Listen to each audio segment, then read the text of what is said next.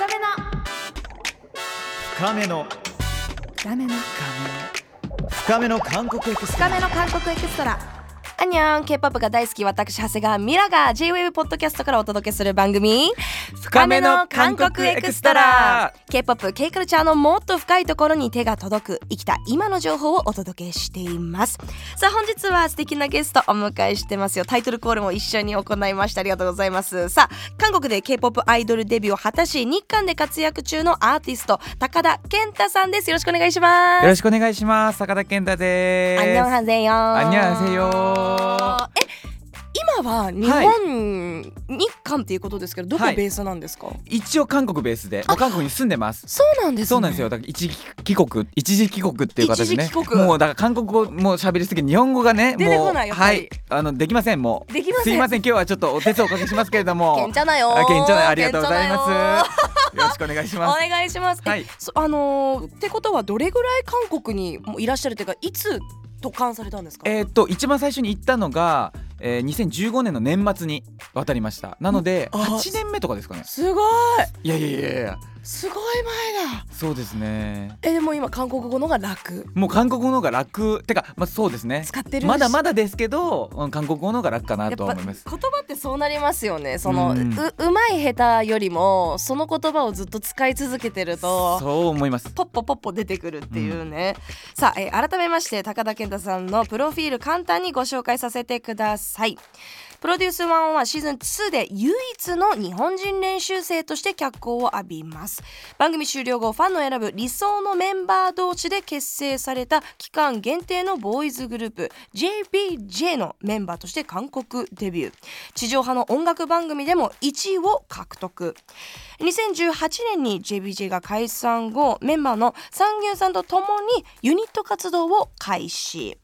現在健太さんぎゅんとして活動しつつソロではアート活動も、えー、やってらっしゃいます。そして今年のいちがつに初の著書今私の手元にもございます、えー、日本人が韓国に渡って K-ポップ アイドルになった話こちらを出版されました。おめでとうございます。ありがとうございます。まず一つ一つあの紐解いていきたいんですけども、はいはいはい、まずプロデュースひゃくいち、はい、もう今でこそオーディション番組めちゃくちゃめちゃくちゃいろいろありますよね。 あ,、うん、あってこれ何年ですかプロデュースひゃくいち、えー、と僕がこのプロデュースひゃくいち自体がオリジナル版がシーズンフォーまであったんですけど、はい、僕はシーズンツーでにせんじゅうななねんどに放送されたものに出ましたね。じゃあ韓国行ってにねんごにこのオーディションに参加した。そうですそうです。にせんじゅうななねんか。そっかやっぱりオーディション番組ブームのきっかけだったのは多分皮切りは トゥワイス の多分じゅうろくかなって私は確かに思ってて、うん、あとはモンスター X さんとかのあの番組があった。でもその辺が同じにせんじゅうごねんとかなので、うん、そうなんですよ。あのでもそれって一個のあのなんていうんですか事務所の中でのデビュー組を決めるみたいなオーディションだったんですけどもうこのプロデュースひゃくいちっていうのは本当になんていうんでしょういろんな事務所から練習生が出て、うんうんうん、でデビュー組を決めるっていう、うんうんまあ、ちょっとまあ韓国の中では国内では結構画期的な、うんはい、ものだったのかなと思いますね。今でもね今でもというか今では日本人だけのプでもあったりとか、うんそうですね、あるぐらい人気のシリーズでこの時は日本人練習生いたら一人だったんですね。いやそうなんですよ。僕も知らなくて、うんまあ、出るまで誰が出るって知らないじゃないですか、うんうん、で会場に行ったらねあのピラミッドのようにこう、はい、並んでるわけですよ、はい、そうあの椅子が、はい、で、まあ、行ったら名前がないわけです。日本人の名前がだからこうみんなこう名札が つ, つけてるんですけど胸元にねそうユータとかなんかわかるじゃないですか、うんうん、あ日本人だみたいな、はい、いなくって、はい、そしたらまさかの僕一人だったっていう。はい、これまたなんかちょっとレアルですね。今思う今だから当時はそうだったのかな。そうですね。まだその僕が、えー、と渡った頃は本当に トゥワイス さんとか エヌシーティー さんとか、うんうんまあ、ぐらいだったので、うんうんうん、本当に、うん、日本人がそこまで多くなかったというか挑戦しづらい、まあ、環境だったのかなと今と思えば思いますね、うん、そもそもこの K-ポップ 韓国好きになったきっかけは何だったんですか、はい、挑戦しようと思った理由。えっともともと僕 K-ポップ もう大の K-ポップ オタクでもうそのにせんじゅうごねんに渡る前にもうそれこそサイン会に韓国にサイン会に行ったりとか高校生の時にガチガチオタですね。もうガチオタです。ガチオタあのこれちょっと超余談なんですけど、はい、スタッフに向けて私自分でいつもあんまりオタクですって言わらないんですよ、はいはい、なんでかっていうと私ソウルコンとかも行けてないし、うん、K-ポップ の中で行くともっとそのがなんていうのサイン会行ったりとか、はいはいはい、韓国まで行ってる方がいるの知ってるからこそ、はいはい、私は違うのって言う理由がこれです、うん、これですごめんなさい。いやいやでもいやでも僕はそこ関係ない、その熱量関係ないと思いますよ。いやいやアーティストからしたらだって嬉しいじゃないですか。えであれですよね、アーティストさんに、はい、あの認知されてたんですよね。行き過ぎてお恥ずかしいです、その話の方がお恥ずかしすぎていやもう今となっては申し訳ないなと思うんですけど、もうなんか結構その当時って、うん、K-ポップ のナムジャペンあのいわゆるその、はい、男の子のファンっていうのが、うんまあ、あんまり多くなくって、うん、例えばサイン会とかに参加してもにひゃくにん中僕一人とかだったんですよ。だからあ男性がだからそうなんですよ。だから別に目立ちたいっていうよりかは、うん、なんか必然的に男一人だからなんかあまた来てくれたってなりますね、うん、え誰みたいになるじゃないですか。それでまあ覚えていただいたみたいな感じですね。それすごすぎもうガチペンガチオタだったわけえこれな誰がきっかけどのグループがきっかけなんですか。もともと最初は、えー、とハイライトさん、えー、と昔ビーストさんビーストが好きで好きだった、ね、そうあ好きでした。行きましたコンサートも逗子マリーナまで行った。ああそうすごいすごいそうでそれそっから、はいまあ、その当時のいろいろ動画サイトとか見てたら、はい、ティーントップさんっていう、はいはい、グループに出会いまして、うん、でそのティーントップさんがまだデビュー間もない時期で、うんうん、僕とタメだったんですよ。同い年だったんですよね。で同い年の子が韓国でこんな輝いてるわかる。もう僕えもうそこに自分はこうなるんだともうそこでこう夢が芽生えて直感的に直感的に夢が、夢が芽生えたと同時に僕も応援したいと、うん、このチームを思ってそこからまあオタ活が始まったと。へえそこからオタ活が始まりの、はい、まさかというか、はい、ご自身もオーディション番組に出演するそうなんですよ。ここは何かきっかけあったんですか。えー、っとまずその二十歳になるタイミングでやっぱりそのもともとそのアイドルになりたいっていう夢が芽生えてから日本でアイドル活動してたんですよ、うんえーまあ、やっぱり韓国に行くのは無理だっていうのはどっかで自分の諦めとかネガティブな感情みたいなものがあって、はいはいね、自分なんかこう経済的にも余裕ないし、うんうん、行ったところでできないって思ってたんですけど二十歳になったタイミングであ今行かなきゃ後悔する、うん、行って失敗する方がいいって思っていいそれで行ったら、はい、まあありがたいことにこうオーディションまあ、事務所に入って練習生生活をした後にオーディションプログラムに出ることになるという、うんはい、ちょっとねその細かいストーリーっていうのはこの本の中にもね、はいはい、そうなんですよあの記載はされているんですけども、はい、えそこからどんなちょっとプロセスがあるのかなって本読みながらあこういうことがあったんだとか、はいはいはい、オーディションもそれこそ私たちが見てるのはオーディション番組がスタートしてからであって、はい、そこに参加するまでもオーディションがあるわけですよね、はい、そうですね。そのオーディションプログラムに出るのがひゃくいちにんが出てたんですけどそのひゃくいちにんを選ぶオーディションがだいたい僕の時で よん,ごせんにんぐらい受けたとは聞きましたうおいやだからすねもう僕は本当その時に受からないと思って言ってるから、うん、もうそのまず受かったオーディション番組に出られるっていう報告を受けた時にももう僕はもうもうなんて言うんだろう、うん、もうもう死んでもいいぐらいな、はい、いやいやでもいやもうそれぐらいの よんせんごせんにんの中からひゃくいちにんに選ばれる、うん、そうですいやえいかがでしたか。ええそオーディションオーディションですか、うん、えもうえもうイエーイってなってから多分そこからまたデビュー組に入んなきゃいけないっていうこのなんていうのかなアップダウンというか、ね、そうですね感情のなんか僕がもともと日本で活動してた時 の, あの映像とかがそれこそサイトあの動画サイトとかにアップされてたんですね。そ の, その当時のファンの方が上げててくれてて、はいはい、で僕はその番組自体は全然分量がなくて全然出てなかったんですよ。まあ、いちわがだいたいにじかんで全じゅうにわなんでにじゅうよじかんぐらいあるんですけど思い出したそうだそうだそう、うん、大変なんですよね映るのがね。そうなんですよ。 そうだでそのうちに僕、えー、と全じゅうにわ中にはっぷんぐらいしか映ってなくてなんですけどなんですけど、うんえー、と最終にじゅうよんいで終われたんですよ。すごいよすごい本当すごい。いやいやいやでもそれは僕がどう頑張ったとかじゃなくてその当時の動画僕が踊ってた動画とかがを見て韓国のファンの方がなんだこの子はってなって応援してくれた投票してくれたっていうだから本当にありがたいですよねファンの皆さんには。あのファンダムっていう言葉がね、はい、最近認知されてるように、はいはい、韓国ってそのアイドルをまた日本とは違うやり方で育てるっていう考えがあるかなと思ってて、はいはいはい、あの例えば今みたいにこの推しがいるから、うん、動画を全力でだからチッケブ撮って、はいはいはい、なんだろう、えー、とハニちゃんあの、はい、イーエックスアイディー のハニちゃんのね、はい、We Are あのみたいな感じでこの子が可愛いから、うん、このグループじゃなくグループももちろんだけども、はい、その上この子を推したいんだっていうのをきちんと表明して、うんうん、バズらせて、はいっていう育て方っていうのかな。そうですね、応援の仕方か。そうですね、うん、なんかやっぱりその僕がデビューするきっかけもやっぱりそれなんですよ。えその僕 ジェイビージェイ っていう、はいまあ、チームでデビューさせていただいたんですよにせんじゅうななねんに、はいうん、でそれは、えっと、プロデュースひゃくいちに出た子たち、うん、結局落ちちゃった子たちが、うんまあ、何としてもデビューしてほしいとファンの方からしたら、うん、で エスエヌエス で、はいこのメンバーでデビューしてくれたらもう神だと、うん、もう私たちはもう全力で応援すると。それをファンの人たちがメンバーと名前を決めて、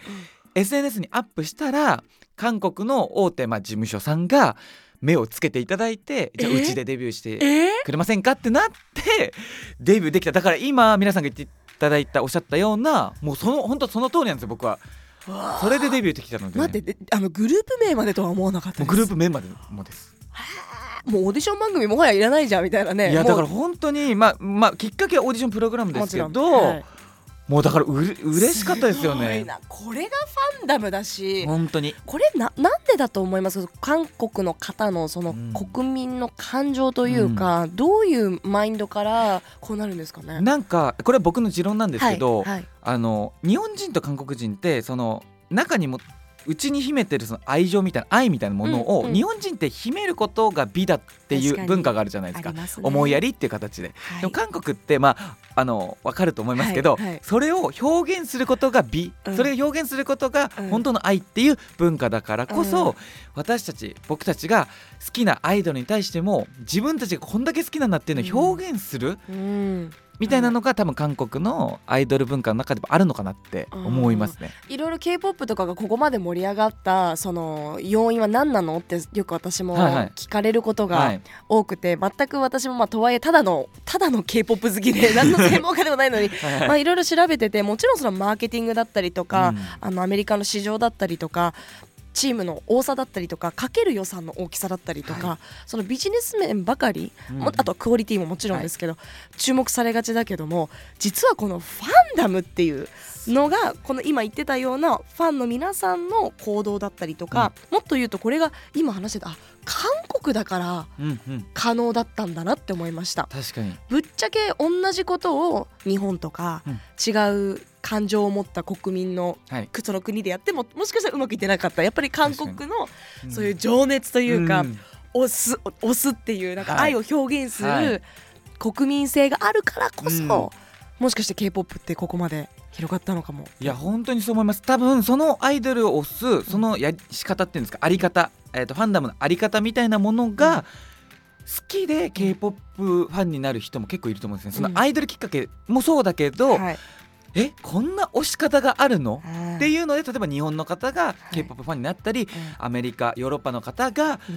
K-ポップ ファンになるみたいな、はい、その現象みたいなものが結構あるなって僕は思ってて一個思うのはやっぱりあの若干韓国でグレーなこともおめ事務所目つぶってくれるじゃないですかはいはい、はい、勝手に誕生日に、はい、あのビルボードにね、はい、あのおめでとう ビーティーエス 出ておめでとうみたいなえこれあの肖像権大丈夫みたいなエヌジー じゃないですか日本からしたらえっていうところであとは YouTube に勝手に違法アップロードをみんなしてて、はい、あ, あのやりませんでしたあの検索するときにせんはちじゅうってえやりましたえめっちゃわかる待ってえあ日付ですよねその日のコンサートとかその日のどっかイベントとかのとかめっちゃあとはあの画像のクオリティとかも ななひゃくはちじゅうピー みたいな感じでクオリティが今みたいに フォーケー とかで出してくれないからオフィシャルで最近ここ数年でオフィシャルで事務所が何あの音楽番組の映像を出してくれるようになったけどちょっと前まではあの ケービーエス とかのオフィシャルかあのファンが勝手にしかも字幕もつけてくれちゃって、日本語用に。あとバラエティーとかも、少女時代のバラエティーとかもなんであのスピードで字幕つけれんのみたいな、本当にありますよね。あります。本当 エーアイ かよっていうぐらい早い。これが 10, じゅうねんまえにやってるのがやっぱり韓国人の、韓国のその多分 アイティー の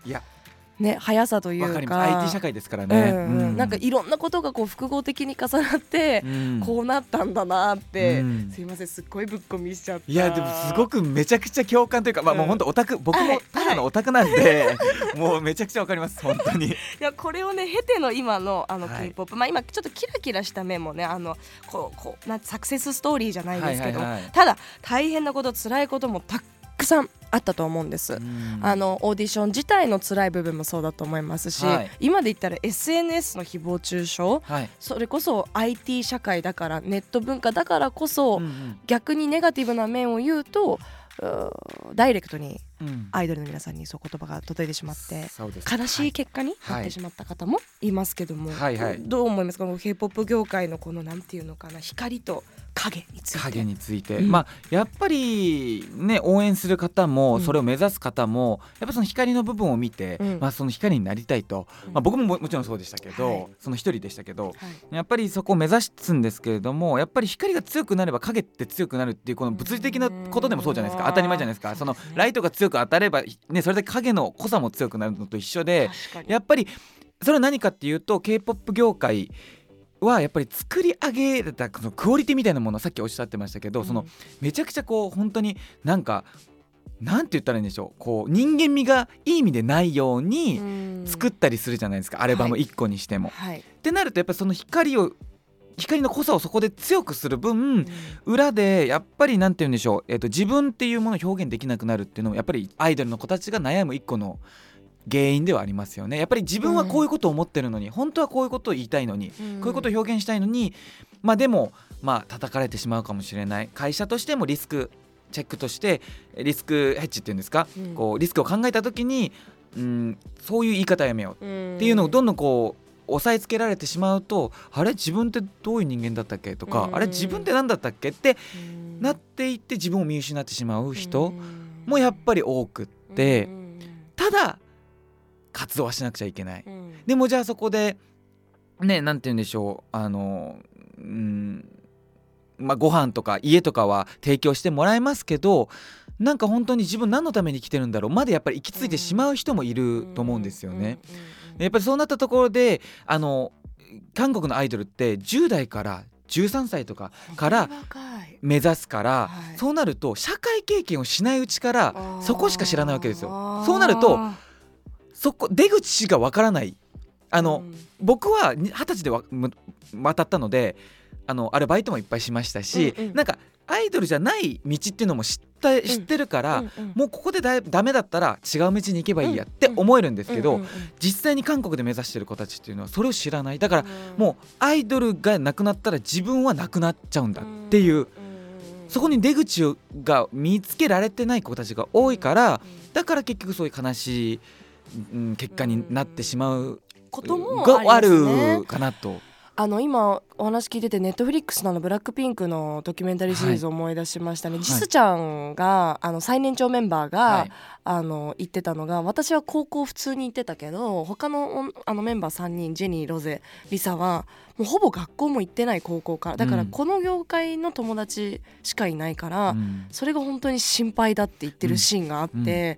なんかなそうなんで心配なんだろうって一瞬ねちょっと思っちゃったんです、うん、その私自身も子どもの時から芸能はやってて、まあとはいえ確かに学生時代の友達もいて、でも業界の、うん、でも業界の友達の方がとまでは言わなくても感覚合うしなと思ってたけど、うん、じゃなくてやっぱりその出口とか感覚とかやっぱり人間ですからね。そうです。だから結局だからそのね、あのーそこしか知らなければそれが全てになってしまうから、やっぱりこのアイドルとしてのえと経験がその人の人生の全てになってしまったら、それがなくなった時に自分どうなるんだろうってやっぱり怖くなっちゃいますよね、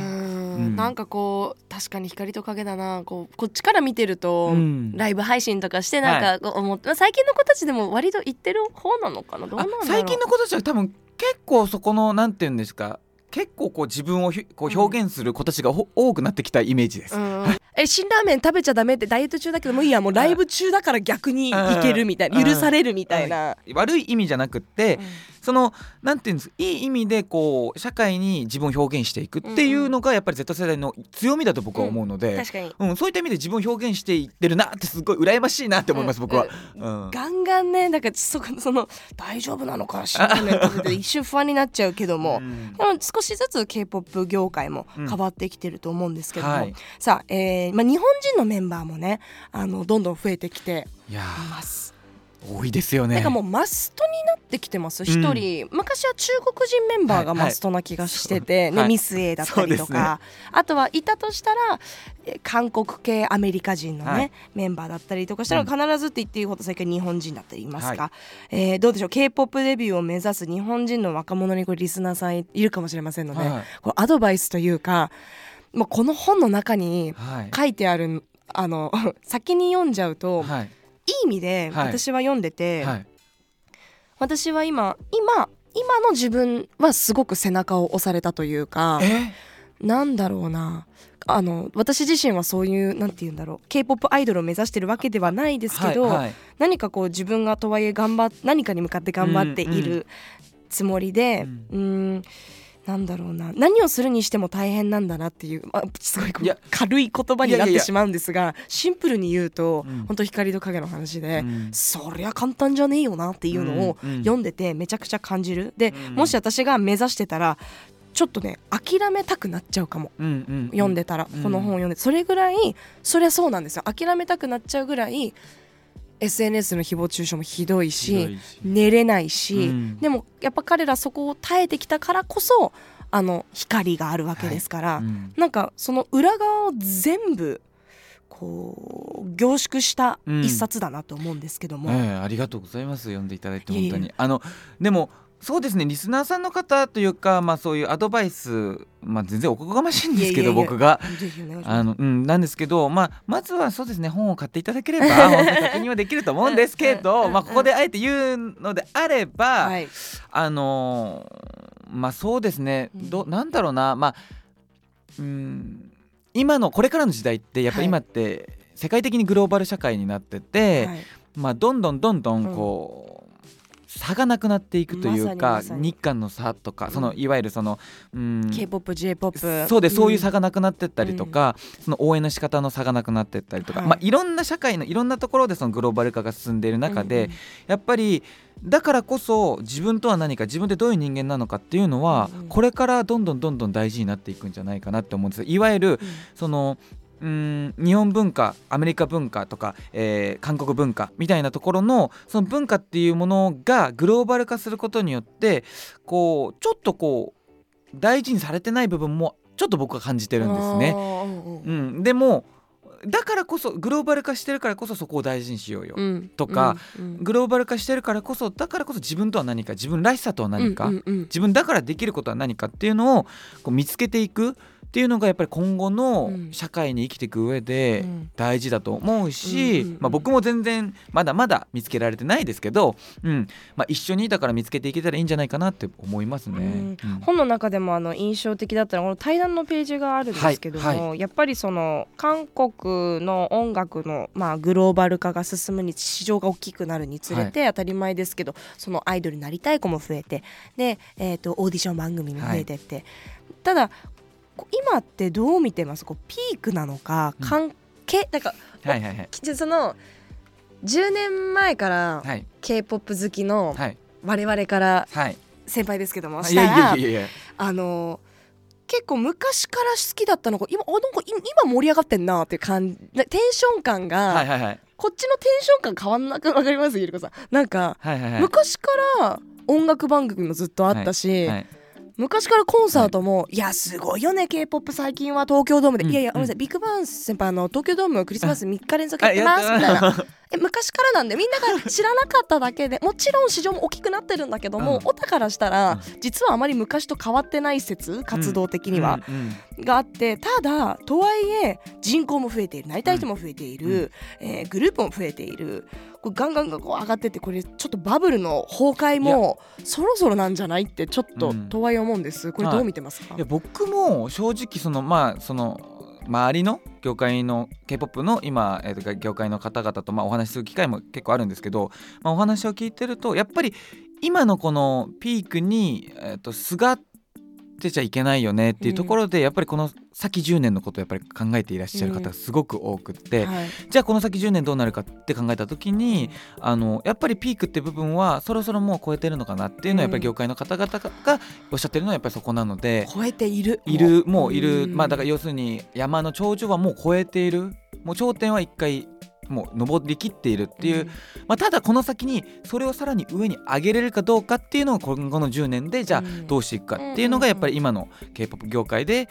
働く方々の一個の課題になってるみたいなので、まあただじゃあ今ここまでグローバル化しててあのー、ねこの先いやどこまでこれ大きくできるのって思いませんか？なんかもう、うん、いやもう大きくなりきってねって思いません？本当にもうどこなんでしょうね。次のでもとはいえあの時じゃあじゅうねんまえ ビーティーエス の動きが予想できたか想像できたか、こんなにじゃあ韓国のこの番組をやれることが想像できたかって言ったら、うん、な何趣味何 K-ポップ 鑑賞あそうなんだって誰も聞いてくれなかった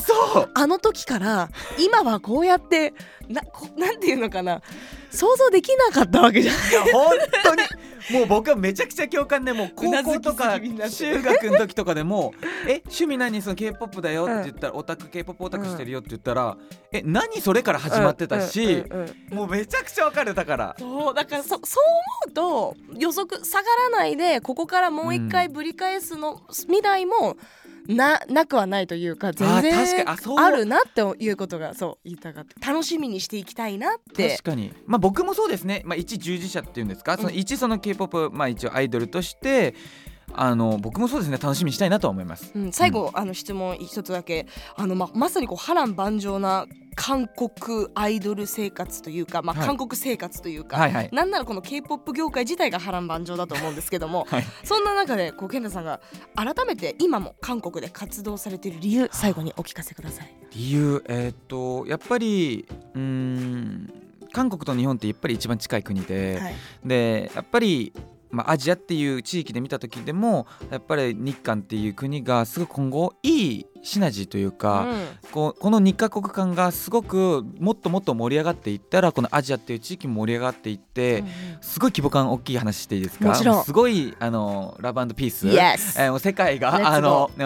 あの平和になっていくんじゃないかって本当に僕は思ってるんですよ心の底から、うん、なってますもんだって今えそうですよね、うんうんうん、あ僕がえあそうえどこどこいや今世の中世界がねいやだってそれこそ K-ポップ でやっぱりアジア人の立場がこうわーってやっぱりね、うん、アメリカの高校でのカーストが変わったりとか、うん、現実変わってるわけですからラバンドピースですよ。そうです、うん、だからやっぱりそこを向けてやっぱり僕は日本人がまあ、あの本のタイトルにもありますけど、はい、日本人が韓国でやってる意味やっぱりその間にいることによって日本と韓国の間にいることによってやっぱり見えてくるこう、うーんと鮮明に見えてくることがいっぱいあるので、はい、そういったことを僕が、まあ、あの科学じゃないですけどこういろいろ試してみてこうどんな化学変化が起こるのかっていうのをこれからも試していきたい、うん、どんなこう未来が待ってるのかっていうのを直接見たいっていうのが理由ですね、うん、あの若いっていうか挑戦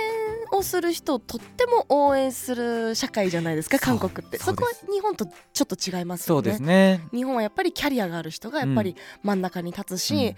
うん、それを韓国って、まあ、K-ポップ に限らずですけどもあのよく聞くのは、うん、チャンスも多いし、うんえー、と応援してくれくれる環境がすごくあるっていうところで、うんはい、確かに日本人として韓国で何ができるのかこれちょっと引き続きケイタさん応援したいなというふうに思っております、はい、こちらの本日本人が韓国に渡って K-ポップ アイドルになった話、えー、K-ポップ 好き韓国好きの皆さんこれね必要な情報たっぷり入ってますのでぜひぜひチェックしてください、はいさあ次回は引き続き高田健太さんと一緒に、えー、一 K-ポップ ファン同士としてちょっと今日もねもうこらえきれずにね、はい、いや本当にボロボロボロボロ出てきちゃってましたけどももっと深いところまでお話ししていきますのでご期待ください。健太さんありがとうございました。ありがとうございました。あにゃ深めの深めの深めの韓国エクストラ。